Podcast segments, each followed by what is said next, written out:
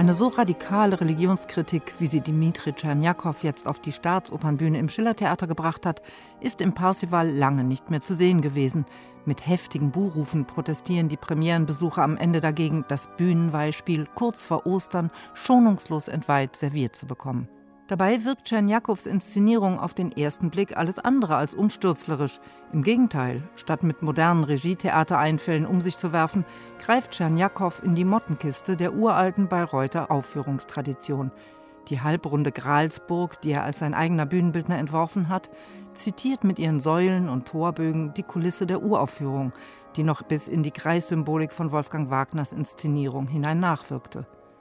Und wenn René Pape als stimmmächtiger Gurnemanns dem Gralsritter-Nachwuchs eine Schulstunde über den Gründungsmythos des Ordens hält, dann wird daraus ein Dia-Vortrag mit den Bühnenentwürfen von 1882. Aber was für ein grausiges Folterritual liefert den Gralsrittern bei Tscherniakow das heilige Blut? Titurell erscheint als Vampir-Urahn in langem Ledermantel, der sich wie Graf Dracula in einen Sarg legt. Seinen Sohn Amfortas hat er zum Opfer auserkoren, das stets aufs Neue bei lebendigem Leib ausgeweidet wird. Die Wunde hat er ihm womöglich selbst zugefügt, zumindest sorgt die Rotte hungriger Ritter dafür, dass sie sich nicht schließen kann. Wolfgang Koch nimmt man die Versehrungen dieser Figur bis in die raue Tongebung hinein ab. Grob wird er entkleidet, gierig reißt man ihm die Verbände ab, um neues Blut aus einer riesigen Bauchwunde zu quetschen. Widerlicher als in dieser Aufführung kam einem das Blutvergötzungsritual noch selten vor. Und dieser Eindruck legt sich auch wie ein Albdruck aufs Musikalische. Denn Daniel Barenboim zelebriert Wagners Musik in einem quälenden Zeitlupentempo, dem alle erhöhenden, emporzeigenden und utopischen Momente, die in dieser Partitur doch auch stecken, geopfert werden.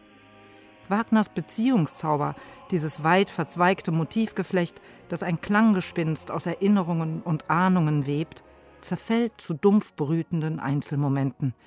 Die harmonischen Spannungen bleiben unaufgelöst. Es gibt kein Entrinnen aus der Gralskirche. Im zweiten Aufzug, der in Klingsors Zaubergarten spielt, wechselt die Kulisse nur die Farbe. Alles erscheint jetzt in klinischem Weiß, passend zur Zwangsneurose von Klingsor. Thomas Thomassen mimt ihn als pädophilen Greis in Strickjacke und Filzpantoffeln, der eine Schar kleiner Mädchen in Blümchenkleidern kommandiert. Tscherniakow weist sie allesamt als Töchter Klingsors aus und lässt so keinen Zweifel daran, dass diese weibliche Gegensekte letztlich nach den gleichen Prinzipien funktioniert wie die der Männer. Beide basieren auf einem Opfermythos, in beiden herrschen Inzest, Irrsinn und Gewalt. In diese kranken Welten hinein stolpert Parsival als jugendlicher Rucksacktourist mit kurzen Hosen und T-Shirt. Auch er hat seine Neurosen und sexuellen Traumata, kann sie jedoch in einer Art Kurzzeit-Psychoanalyse mit Kundri überwinden.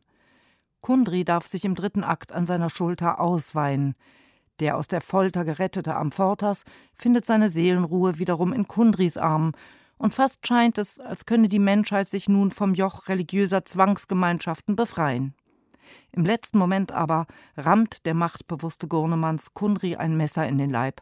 Amfortas bricht zusammen und Parsival reist weiter. Tscherniakow hat eine drastische Kritik an jenem zur Religion erhobenen wunden Wühlen inszeniert, das im Parsival steckt. Darüber hinaus liefert seine Inszenierung jedoch keinerlei weiterführende Perspektiven auf das Werk. So bleibt vom einzigen Wunderwerk, das Alban Berg im Parsifal sah, kaum mehr übrig als ein paar schöne Sängerleistungen. René Pape ist ein nach wie vor unübertroffen prägnanter und textverständlicher Gurnemanns. Andreas Schlager gab sein vielversprechendes Debüt als jugendlicher Parsival. Und Anja Kampe vermittelte trotz einer ernsthaften Indisposition sehr tapfer weit mehr als nur eine Ahnung von den Schönheiten ihres Soprans. Bis zuletzt hatte man gebangt, ob sie überhaupt singen würde am Premierenabend.